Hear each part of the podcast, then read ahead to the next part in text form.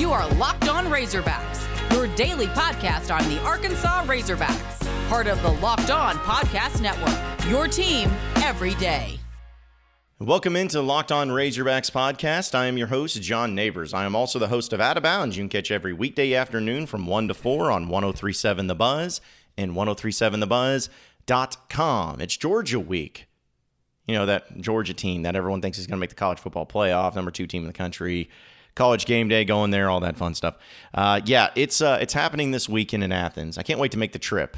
Um, I'm going down to Athens for the first time, and so it should be pretty fun to see how all that plays out. But anyways, uh, it's fun, and so we're gonna have Logan Booker of 960 The Ref joining us on the other side of the break, as uh, he's one of the great radio guys out of Athens and talks. Uh, a lot about Georgia and is a Georgia grad and a Georgia fan, kind of like me. So lots in common. We're going to talk to him uh, more about Georgia on the other side of the break. But uh, I did want to open up this podcast in discussing something that I have really noticed from not only national college football media, but also some people even in local media. And with Arkansas being as good as they are right now and being a top 10 team and having quality wins and looking good doing it and all of that, I I don't think people really know what to do. I don't think that people really know what to make out of all of this. I really don't. You know, I've seen guys at Texas that when Arkansas beat them, that it was like, oh, well, that was just a fluke game. Uh, you know, they didn't really do anything to stop us. It was more we beat ourselves. You know, they didn't do anything special. We just beat ourselves. And then you hear like Texas A&M and like Isaiah Spiller saying kind of something similar. Well, no, they didn't stop us. We beat ourselves. And has nothing to do with what they did, had to do with what we didn't do and all of that. And I'm starting to realize why that is and why that is the case. It's because when these people's mindsets, they can't wrap their head around the fact that Arkansas football is actually good. And they're actually good this quick. They can't wrap their minds around that. Because when they go into a season saying, okay, this is the team that went that won three games last year. Uh, they have Sam Pittman, who's still not, you know, he's not a veteran head coach. You know, they hadn't won a conference game in two years prior to that. They they're just been a bottom dweller of the SEC West. You know, there's just no way that this team is actually good. Well, now that they're actually good and this quick, it's like, okay, well, it has to be something else. It has to be that they just, you know, got lucky. They got lucky, or we just played terribly. It can't be that Arkansas football is actually good because they're not good. I mean, look at them. They're they're Arkansas. They don't have any NFL players on that team. They, they got a new quarterback that it's just no no no no no. They're just they're just not good. They're just not good. We just play bad. People don't know what to do. People don't know what to think about Arkansas right now. And even people in the national media, which of course you've gotten that top eight ranking and you know, people obviously believe in a lot in you, but there's still some people that are just saying, like, there's just no way. There's just no way this is happening. Like, you know, you see, they, because they see teams and uh, coaches that have been, that got hired around the same time Sam Pittman did. They see like Mike Norvell at Florida State, and they're like, well, that was a great hire at the time, and they was really going to bring him back. And now they're god awful. And they're like, what? Well, okay. But then they see Mike Leach in Mississippi State. They're like, oh man, the, the pirate is coming into the SEC. He's going to turn this this thing around and go crazy with it. Well, he's actually not very good, and he's not doing very good in the second year. I'm just like, whoa, okay. See Eli Drinkwitz at Missouri had a solid first year, but then this year having some bad losses already. And everyone's like, well, I don't. I mean, there's there's probably a reason for that. It's just it's it's it's got to be something. Like people give excuses and give reasons for that. And they can't, again, wrap their head around the fact that Arkansas and Sam Pittman is this good in year two. Because he was, you could, depending on who you looked at and who you listened to, he was the worst Power Five college football hire of the time. And now he's looking like the best. And we'll see between him and Lane Kiffin, because some people may give it to Lane. But as of right now, Sam Pittman is the best of those hires. And since we live in a society where people are just so unwilling to ever admit that they were wrong, they start trying to find reasons. And that's what they're struggling with right now. And I love it. I love the fact that they are just so confused by it all. So Arkansas's got a lot of work to do, continuing to do at least. They still got a eight game schedule left. Uh, still got conference play, still got all of that, and it's not going to be easy. And I'm fully expecting them to lose some games. I think we all are, and there's nothing wrong with that. But I don't think I can ever, I have ever seen at least anything or anybody have such an issue with what's going on at Arkansas. Sam Pittman has done something that I don't think anyone thought was possible. And now that he's adding on to that thing where everyone thought it was impossible, and he's doing it with players that, you know, a lot of people didn't really respect or didn't count on or anything like that. He's got it going so well right now that people are rooting for him because they're kind of Arkansas is kind of like the the darling of college football. You got a fun head coach and Sam Pittman. You got a he's a humble guy. You got a team that plays really hard that doesn't have a bunch of five stars surrounding the team. They just a bunch of kids that just really play hard, and a lot of them being from the state of Arkansas. And you know they don't they don't chirp, they don't talk trash, they don't do any of that. They just go out and play. I mean, this is this is what people want. This is what who people want to root for. And I think that the way it's going right now, it's pretty exciting. I can't wait for Athens. And the thing is, is that I don't know if Arkansas if Arkansas beats Georgia, I don't know what I'm going to do. I honestly don't know what I'm going to do down in Athens. I probably may not make it back. Like I may get arrested for public indecent exposure or whatever for streaking down the field. I don't know. Something's going to happen, but it's it's Saturday and we got to wait on it. We got to see how it goes. But man, what a time to be a Razorback fan. We'll talk with Logan Booker here in just a second. First, got to tell you about betonline.ag. It's back and better than ever. And all eyes are on football right now. So, as always, BetOnline is your number one spot for the pro and college football action this season. With a new updated site and, and interface, even more odds, props, and contests, betonline.ag continues to be the number one source for all things football. So head to the website or your mobile device today and sign up today, and you will receive a 100% welcome bonus on your first deposit using promo code LOCKED ON. At betonline.ag, the fastest and easiest way to bet on all your favorite sports and your online sportsbook experts at betonline.ag.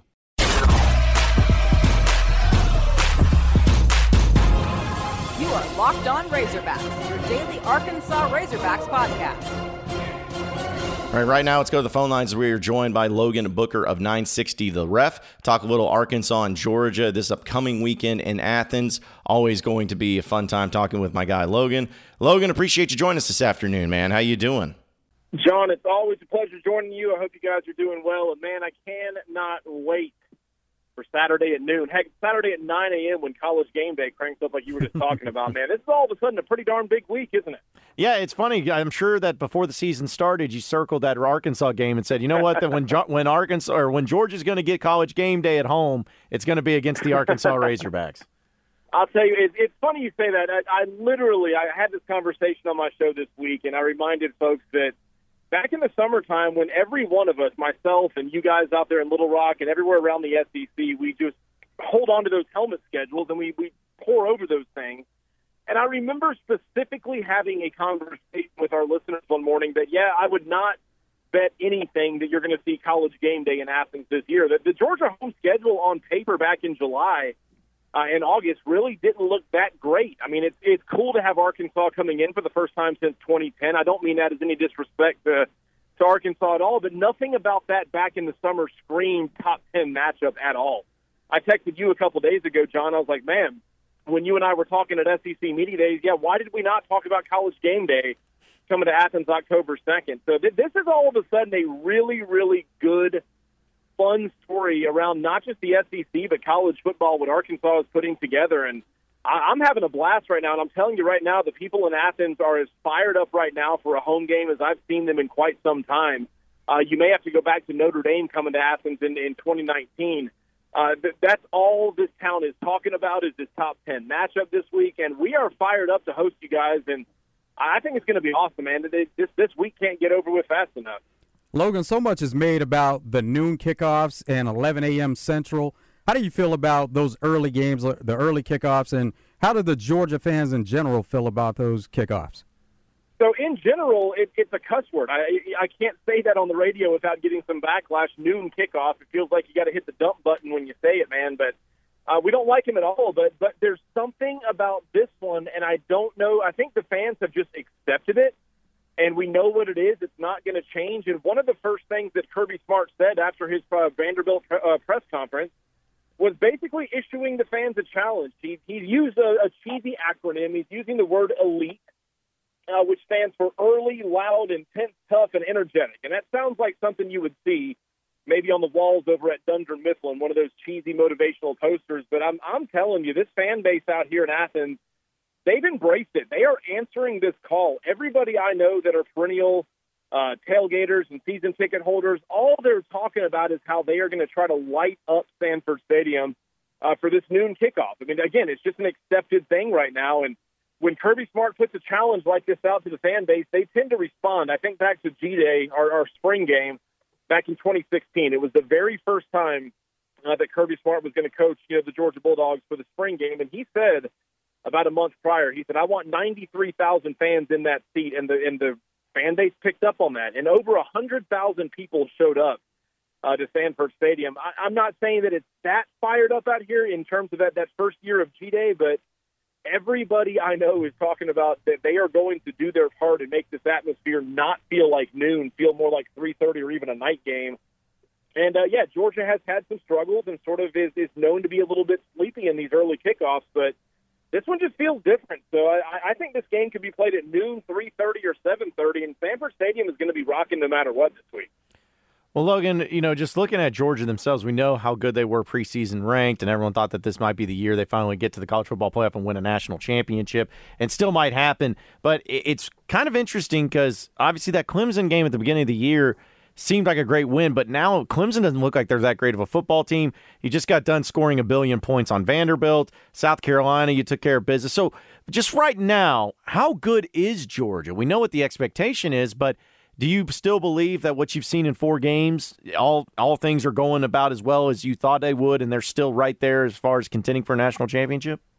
I, think defensively, John, this might be in my lifetime. Now, for for record, I'm 38 years old, born in 1983. So yes, I was born after Herschel Walker ran things in Athens and all those junkyard dog days. But in my lifetime, and I, I, this is a bold statement, but I'll say it I think this is the best defense I've ever seen. It, it's just absolutely dominating. Like you mentioned, some of the opponents are not, you know, up to standard par. Uh, the Vanderbilts and, and the UAB, which is a, a good group of five team, but they're not they're not a perennial, you know, challenger by any stretch. And then South Carolina, not exactly its best form right now either. But what we've seen from them and how fast they look on the field, the the dominating front seven and the biggest question mark we had all off season was how would the secondary perform? A lot of guys, I think six from last year's roster, wound up getting drafted into the NFL, but that was a big question mark. But they have looked fairly well as, also. If they, they're not, you know, the dominating form that you would want them to be, they've gotten gashed a couple of times here and there. South Carolina got them uh, once or twice, but overall, this defense is just absolutely a joy to watch. Offensively, we find out after the Clemson game that JT Daniels was actually dealing with an oblique injury he suffered before the Clemson game. And I think that really affected the offensive play calling, in addition to a really good front seven on Clemson. And I think Todd Monken, Georgia's offensive coordinator, knew that there was going to be very little to no time to get that ball out. So most of the offense against Clemson was behind the line of scrimmage. I think like 15 of JT Daniels' 22 completions uh, were all behind the line of scrimmage. It was just an odd game plan, but it was enough to get the job done that night. And then defensively, Georgia just played an absolutely stellar game. It's one touchdown coming on a pick six, and and things felt really really good.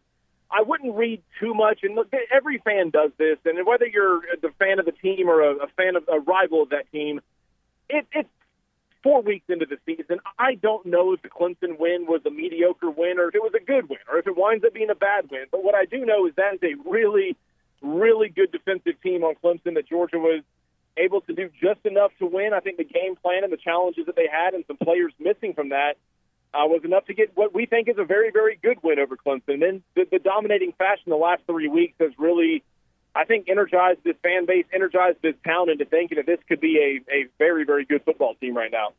With the JT Daniels injury, he actually missed the game against UAB. Right. And uh, the reports are that he's still not 100%. Is this something that he's going to have to deal with throughout the season? Uh, I'm not really hearing much in terms of he's still injured right now. I, I think he's had some load management since coming back. Uh, there was one possession in South Carolina, and the UAB game was the second game of the season, by the way, which he missed. And Then he came back for South Carolina the following week, was looking very, very sharp, throwing the ball downfield with accuracy. And then for some reason, Kirby Smart put Stetson Bennett the backup in for one possession in the second quarter. Bennett immediately threw an interception, and then JT Daniels kind of took over until it was garbage time uh, when you put South Carolina away. And then and then this past week when it was uh, Vanderbilt, Georgia came out and scored 35 points in the first quarter. It was an absolute demolishing from the start. And JT Daniels did not take a snap in the second quarter, but I don't think that had anything to do with injury. I think that was just the way Kirby Smart was managing the game and sort of, if you want to call it the gentleman way to win, even though Georgia had a big vendetta over Vanderbilt for kind of canceling its senior night a couple times last year. Uh, but I think Kirby sat JT Daniels, and it could have been more some load management, but I think it was mainly just, you know, sitting him down to put some other guys in because it was already out of hand, and, and why risk the injury? So I'll say this based on the people I talked to out here, the sources I have, no one's really talking at all about JT Daniels' injury at this point. And I think we're kind of excited for a game against a team like Arkansas where maybe we can see a good full four four quarters of a healthy JT Daniels. Because so far we haven't seen that. We'll continue our discussion with Logan Booker here in just a second. But First, I got to tell you about Built Bar, and now for a limited time only, they have a new flavor, the cookie dough chunk, the best one they've had so far. I tried it out. It's fantastic. It's the best one, especially if you're a cookie dough fan like I am. And they also still have all their other nine delicious flavors like coconut, coconut almond, cherry, raspberry, double chocolate, salted caramel. Doesn't matter. They got it all for you. And they're healthy too with 17 grams of protein and only 130 calories. Easy on the go, convenient, whether it's a snack or just something you need to get your energy back up, Built Bar is where it's at. And if you go to builtbar.com and use promo code LOCK15, you'll get 15% off your first order using promo code LOCK15 for 15% off at builtbar.com.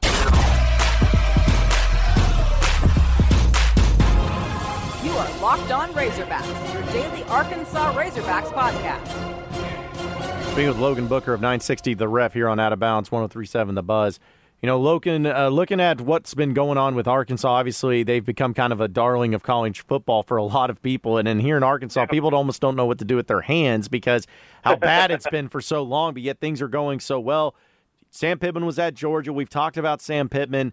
Uh, are you surprised by the how quick of a turnaround he has got it going at Arkansas, where he took over arguably one of the worst Power Five programs in the country, to now he's got him in the top ten here in year two? Oh, absolutely. I, I think when when Sam Pittman was hired, which I can specifically remember the day that he was plucked away from Georgia, it was the day after uh, the Bulldogs got got their backsides handed to them by LSU and Joe Burrow in the SEC championship game. It was in, and then all of a sudden, you know, the playoff chances are done. The season's going to be relegated down to a, a New Year's Six bowl. It was not a good mood in Georgia or Athens at all. And then all of a sudden, we start seeing these reports mid Sunday about, hey, we're hearing reports. I think Pete Thamel may have been the first one that I saw uh, that, yeah, Arkansas is in, in final phases of talking with Sam Pittman. And all of us kind of perk up like, what do you mean you're going to pluck Sam Pittman from us? Because he is a very, very beloved individual around Athens and Georgia for what he did for the few years he was here. And it was a big surprise to everybody. And then the natural conversation, and, and again, no disrespect, it was, well, what is Arkansas doing hiring a guy in his 50s that has never even been a coordinator before, an offensive line coach out of Georgia? Can Sam Pittman handle that kind of pressure, that, that level of job? And I'll admit that I had some criticism on my show about what I thought he would do at Arkansas, and I didn't think it was very much. So to, so to see 2020, even as weird of a year as it was, to throw a couple, couple good wins out there, and my God, can we talk about – how you guys got absolutely robbed against Auburn last year still upsets me to no end what happened with that game. That should have been a big win. Uh, but then to put some good wins and now to do what he's doing this year, beating Texas, beating Texas A&M, it is a phenomenal story. We know here in Athens just as well as you do how beloved he is and how good of a coach he can be and how he can relate to his players. I think there is no place on earth that fits him better than Arkansas right now. And I, I'll tell you what, every Georgia fan I know Every media member that got a chance to talk to Sam Pittman is just over the moon excited for what he's doing. Uh, we certainly hope he doesn't have much success this Saturday, but outside of that, there's a lot of Georgia fans that are very, very happy uh, to root for Arkansas and Sam Pittman right now. How's that offensive line look since Coach Pittman has been gone? We know that Georgia has a lot of talent, and they were able to stack up on that talent while he was there, but are there any noticeable differences with the offensive line? I think right now, and there's an article kind of floating around right now from uh, DawgNation, one of our affiliates here in Athens, where, where it's a smaller offensive line than we kind of had the last several years. Uh, seems to be a little, maybe slight different philosophy under Matt Luke and Todd Monken, what he wants to do offensively with more passing the ball. Um, there have been a little bit of struggles. If there were some criticism to hand out for Georgia right now, the first four games, uh, the run blocking has not been on an elite level. It has certainly been good, and Georgia has a stable of running backs that I think everybody in the nation would trade in a heartbeat to get in their in their room. Uh, but there has been a little bit of issue with some some run blocking. There was a couple times against Clemson where they just didn't get the push, and that's a good defense. But there was a fourth down in the red zone against Vanderbilt uh, this past Saturday where a lot of fans kind of perked up and said, "Hey, why why can't we move the ball here?" They did not convert a fourth down. Uh, it seems to be a bit of a work in progress. There is a lot of talent there. A lot of it is very young.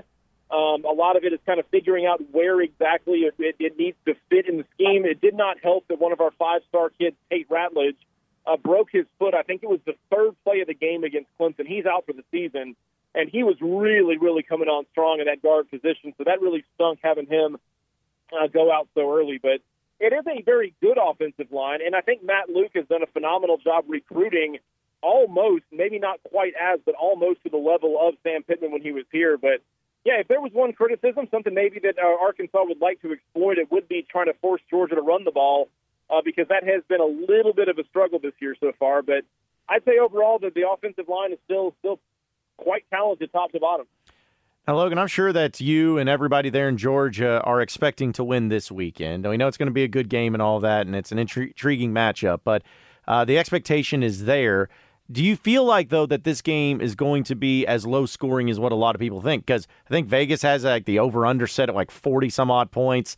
Uh, the, know that Georgia's like 18 and a half point favorites in this game, so obviously Vegas favors Georgia heavily there. But do you see this game being a blowout? Do you see Georgia winning by three possessions, or could you see this coming down to the fourth quarter? Maybe whoever has the ball last. I, I could I could definitely see it coming maybe into the fourth quarter with with both teams having a chance. And, you're right, and, and I'll admit this live on your show. Yeah, we're Georgia homers here. We love our team. We do expect uh, the Bulldogs to win this thing. But uh, that 18 point line, we have a contest on our morning show uh, that that specifically deals with some of the lines out there. We have uh, some listeners pick some games, and I've kind of been making the joke this week that I would not touch Georgia in that 18 points. Could it happen? Absolutely, but uh, that that seems a, a little high to me for for Arkansas to be on such a roll right now, and Georgia certainly having a, a moment or two where they have shown that they're not as explosive, I think, as Todd Monken and Kirby Smart wants to be. We'll we'll see more with healthy JT Daniels, but eight, 18 points seems a little bit high. I could very much, John, see this thing going into late third, early fourth quarter with both teams feeling that they have a chance to win. If if I wanted to give my honest to goodness prediction here, I'm not sure that, that Arkansas has faced a front seven like Georgia has. I mean, I know they haven't faced one like Georgia has right now with Jordan Davis and these guys up the middle and these linebackers. I think Georgia's going to do everything it can to take the run game away from Arkansas and make Arkansas throw the ball all over the place, which we've seen Arkansas can do. And if Arkansas can hit on a couple of those deep balls like like South Carolina did, this thing very well could stay close. But I don't know. That 18 number seems a little high to me. I could see this if Georgia does win like we hope they do. I could see it being more like a maybe a 12 or 14 point margin instead. Logan, we got about a minute left. Who are some of the playmakers we can look out for offensively for Georgia? So there's a big, big, and I, I use that pun intended. Darnell Washington is coming back this week, and he is a very, very solid uh, tight end, six foot seven, 265 pounds. He uh, broke a bone in his foot mid camp, uh, he, he Kirby Smart said that he will be back this week, but I'll tell you what, freshman tight end Brock Bowers. He was the SEC freshman of the week this past week, three touchdowns against Vanderbilt. He is leading Georgia in receptions, leading Georgia in yards, leading Georgia in touchdowns. Seems to be the favorite of uh, J.T. Daniels and Stetson Bennett when he's in. This kid just looks like an all American tight end as a true freshman. We're all kind of blown away with just how good he's been so far. So uh, the thing that we're talking about a lot this week here in Athens is the possibility of having both Brock Bowers and Darnell Washington on the field at the same time because that could be an absolute nightmare for any defensive coordinator. So we're keeping our eye on that.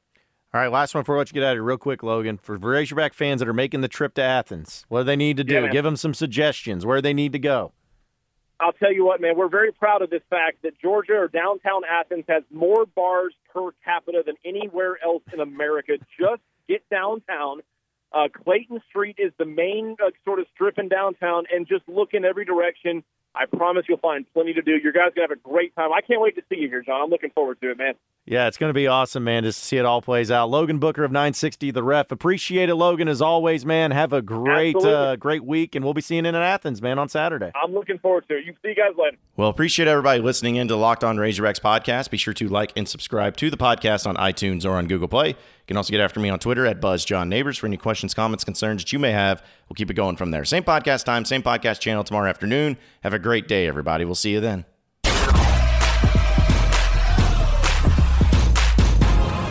You are Locked On Razorbacks, your daily Arkansas Razorbacks podcast